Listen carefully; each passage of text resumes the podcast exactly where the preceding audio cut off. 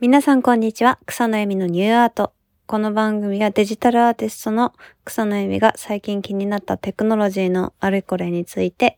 語る、えー、雑談番組です。今日も iPhone の録音機能を使ってゆるゆるに、えー、更新していきます。はい。皆さんお元気でしょうか、えー、私はですね、本当に周期的に、周期的にあの、なんか AI が AI が人間を、人間をテイクオーバーしてしまうんじゃないかっていうね、周期的にディストピアなね、気分にね、なってしまうんですよね。あの、本当に基本、結構いろんなところで AI の登壇をね、することが AI について、AI とクリエイティブをテーマに登壇したりとかすることが最近あの、ありがたいことにお声掛けいただけることが多いんですけど、まあ、そもそもね、私まだ全然、あの、人工知能の、えー、なんか博士号を取ってますとか、なんかそういうのじゃないし、今まで AI の専門家じゃなかったんですよ。AI、まあの、なんかギャンとか昔触ったりしてたりはしたんですけど、まあ、全然私技術者じゃない、 tech savvy って英語では言うんですけど、 tech savvy なんかテックに詳しい人、 tech savvy じゃないし、あの、全然その AI について語るってことが今までなかったんですけど、まあ、なんだかんだ今年に入ってから、まあ5月に AI の NFT、AI で作った写真のコレクションを NFT で出して、で、まあ、あと7月にはクリスティーズっていう、まあ世界三大オークションの一つであるクリスティーズでグッチとコラボレーションして AI のドレスをね、えー、クレアシルバーとコラボで作らせていただいたりして、まあ、美術館で AI のね、作品展示、今、金沢21世紀美術館でやってて、これ3ヶ月、4ヶ月ぐらいに起きたことなんですけども、非常にね、あの、早い、早く、このまたどんどんどんどんスピードがあって、それで AI の話をこう専門家としてするみたいな機会がね、何気に増えてきてしまいましたね。あの、なんか、うん、まあ私は、私は本当に先ほどもおっしゃる、先ほども私が言ってたようにテックサービーじゃないので、うん、なんかすごい専門的なことは言えないんだけど、ただまあ自分の中でこう AI をこうどう創作に活かしていくかとか、人類の役割ってこんな風な感じかなっていう、なんかそういう話はね、できるかなと思って、まあ一貫して結構その AI はすごい人間とコラボレーションしてくれる素敵な存在であり、えー、AI に壁打ちしながらこう問題を解決することができる。まあ今まで自分が、えー、本当に、まあ私なんかかなり結構発達障害の部類に入ると思うんですけど、かなり ADHD なんで、自分がね、できないことが結構多いんですよね。やっぱ、こう、メール書くのとか人より時間かかったりとか、なんかその、そうね。なんかすごい自分がやると時間かかることで、全然覚えるのもさ、遅かったりするようなものって結構あるんですよね。まあ、そういうのをちょっと AI に任せることができて、まあ、それによって自分のクリエーションに集中できるようになったみたいなね。そういう話とかも結構してますね。で、まあ、だから私以外の人もそうなんですけど、皆さん、なんかその AI に今まで苦手だったことをこう振って、自分は自分で集中できるよとか、まあ、AI によって、まあ、自分が解けなかった問題をこう解けるようになるよとかね、そういうね、まあ、すごいスーパーオプティミスティック、まあ、あの、楽観的な話をよくするわけですよ。でもなんか楽観的な話はね、たくさんするんだけど、でもでもやっぱね、定期的になんかも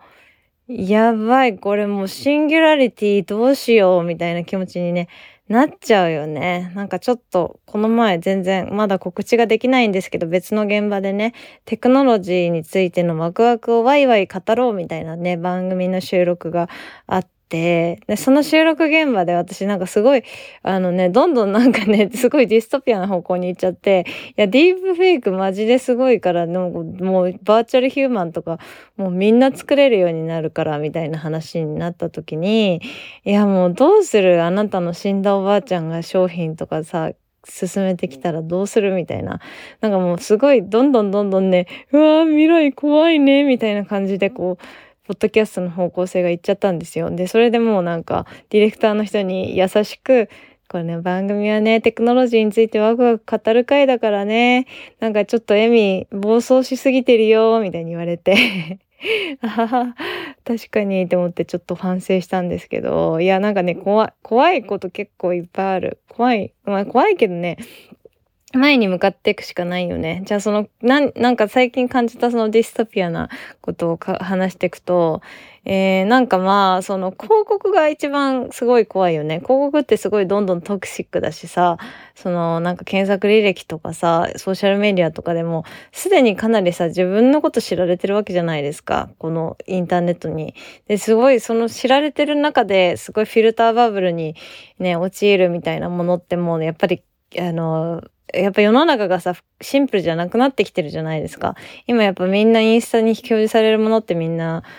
あの、全然カスタマイズされた広告だし、なんならその、潜んでる広告じゃないですか。自分が好きなインフルエンサーが勧めた商品をさ、買うとか、まだそれは可愛いもんでさ、もうずっと自分がさ、話してることとかさ、検索してるさ、自分のコンプレックスとかさ、なんかさ、そういうのをさ、解消しませんか？みたいな健康食品が出てくるみたいなさ、なんかすごい、あの、ディストピアなさ、未来にこう、向かってってるじゃないですか。そこにさ、ディープフェイクとかこう足されてってさ、なんかさ、そのさ、好きな俳優が宣伝してたらさ、好きななんかさ、アイドルが宣なんか宣伝してる商品、うっかり買っちゃうみたいなのあると思うんですけど、じゃあその顔がさ、すごいカスタマイズされて、自分が今まで付き合ったなんか歴代の恋人の顔の平均顔が出てくるとか、自分のなんか親にそっくりな声の、なんか、なんかバーチャル、バーチャルヒューマンが商品進めてきて、あんた、田舎に帰っておいで、みたいな、なんかそういうのが出てきたらそれ、飛行機のチケット買っちゃうみたいなこととか、なんかそんなこと起きるのかなとかね、いろいろ考えてしまいましたね。で、あとやっぱその、まあ、その、ディープフェイクもマジで怖いし、ディープフェイクがこう、ディープフェイクの顔で、まあ自分の親しみの湧いてるバーチャルヒューマンがこう出てきて、そのバーチャルヒューマンとずっと会話してさ、友達みたいに仲良くなってて、で、ある日その子がさ、なんかさ、新興宗教とかなんか謎のなんか、悪い組織にハッキングされたりとかしたらさ、なんかそっからまた洗脳されてくみたいな、なんかまあ、あの、怖いことあるよねっていう話。あとはその、AI がじゃあ今度、えー、銀行口座とか持つようになったら、どうなるんだろうっていうのはちょっと考えますね。だって、あの、冷蔵庫とかにさ、足りないものとかをさ、AI がさ、把握するようになるとするじゃないですか。IoT とか。で、IoT とその AI がこう、バーチャルヒューああの、冷蔵庫の中の AI、冷蔵庫さんの、冷蔵庫の冷庫さんみたいなさ、そういう AI ヒューマンがさ、いて、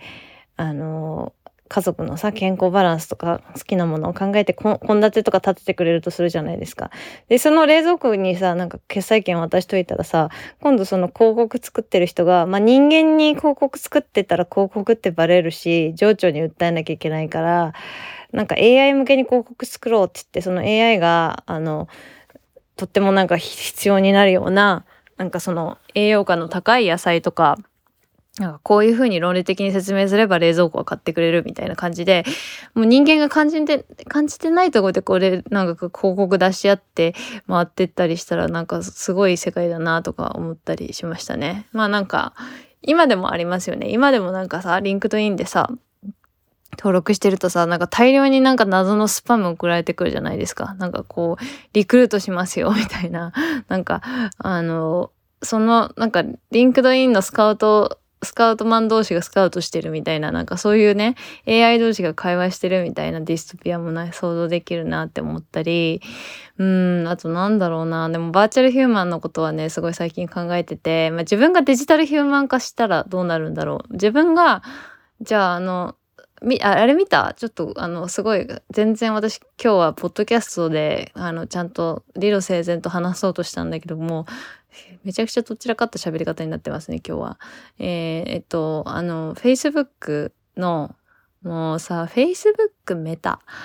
TwitterX ってなんか言い慣れないよね、まだ。うん、まあそうだ。まあそれはいいとして、えー、Facebook のメタ社が出した、あの、バーチャルヒューマン見ましたあの、ケンデル・ジェナー、カン、ケン、ケンドル・ジェナーあの、キム・カーダシャンののね、あの、キム・カーダシャンの妹？あの、モデルさん、すごい美しい人？あの人の顔をしたパーソナルアシスタントをね、メタ社が出したんですよ。で、ケンデル・ジェナーだけじゃなくて、あの、大阪なおみ選手の顔を使った、なんか日本、日本大好き、えー、セーラートミコっていうなんかちょっと超日本のステレオタイプを押し付けられたような服装をしてて、どう見ても大阪直美にしか見えないタミコと、あと、えっ、ー、と、パリス・ヒルトンにしか見えないアンバーと、スヌープドッグにしか見えないダンジョンマスターみたいな、なんか謎の架空のね、キャラクターをねな、なんで名前別の名前にしたんだろうね。なんか、まあそういう、えー、メタヒューマン、なんか、つまりセレブが自分の顔をライセンスして、えー、なんかそのチャット GPT に人格を持たせたみたいなのを何パターンかなんかいろんな年齢と性別と人種の人たちをね、用意してきたんですよ。まあすごいディストピアだよね。めっちゃディストピアって思った。見てください。なんかほん、ほんと超リアルで全く見分けつかないんですよ。言われてもわかんない。言われないと絶対わからないっていうレベルの、あの、ほんとじ、あの、ビリーっていうね、ケンドル・ジェナーの顔してる人が、Hi, I'm Billy! ってこう、あの、自己紹介してる動画があるんですけど、ぜひね、見てください。もう本当に怖いから。なんでさ、あの、マーク・ザッカーバーグがやることって一挙手一投足 dystopian なんだろうね。目がなんか死んでるからかな。なんかあの、マーク・ザッカーバーグがこう、バーチャルリアリティとか AI とかさ、どんなに明るく未来について話しててもなんかもうすごい怖く感じるんだよね。なんかほんとディストピアの象徴みたいな顔してるよね。いや本当に逆にすごいんだけど、でもそのバーチャルヒューマンの話で言うと、まあ、自分がじゃあこのバーチャルヒューマンになったらどうなるんだろう。草野恵美そっくりの人間ができて、そのスキンができて、それから私の、えっ、ー、と、まあ、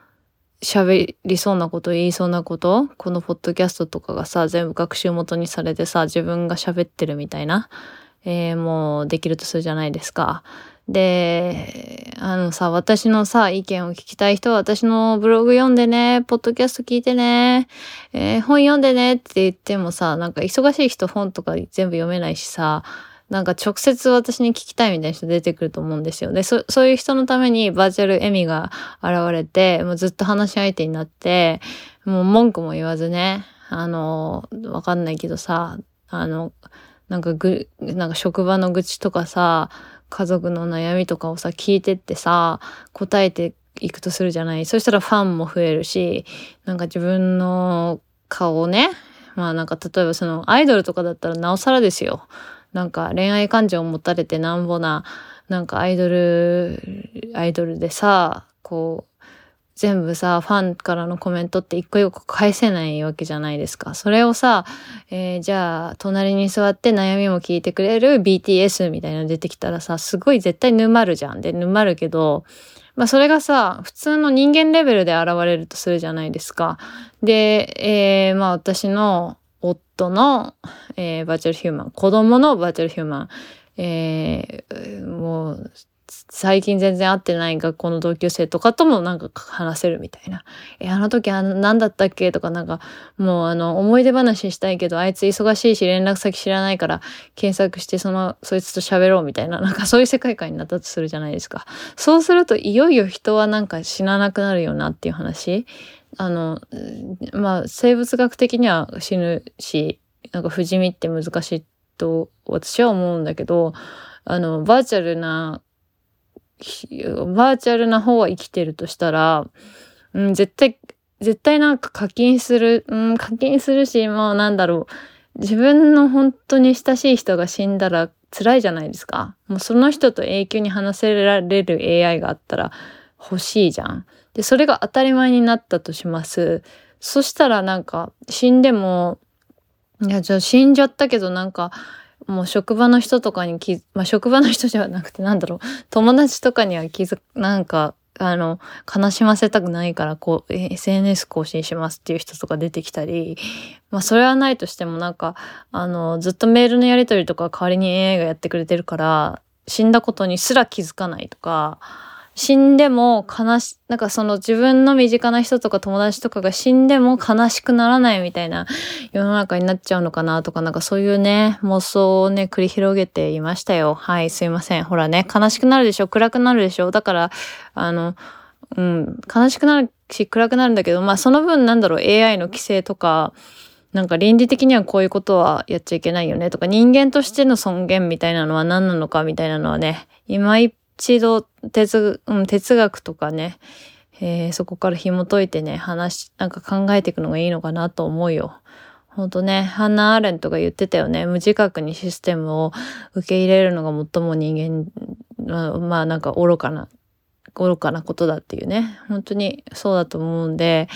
うん、まあなんかその、そうね。いや、本当すごい世の中になってくよね。うん、もうなんか、もう、もうなんか、芸能人の人が不祥事を起こしてもきっとどうでもよくなるだろうね。なんかその自分の推しのアイドルが結婚したとかしても、まあ結婚したけど、私のバーチャルヒューマン何々くんは私の夫だし、みたいな。なんか、うん。そういう感じになってくんじゃないかなと思いました。はい。ちょっともやもやするえー、お話だったかもしれないんですけど、うん、なんか AI こんな未来があるよ。いや、こんなんだったらユートピアだよ、ディストピアだよ、みたいな話がもしあればね、草の闇のニューアートか、ハッシュタグ、ニューアートってやってますので、ぜひ投稿していただければと思います。ありがとうございました。バイバイ。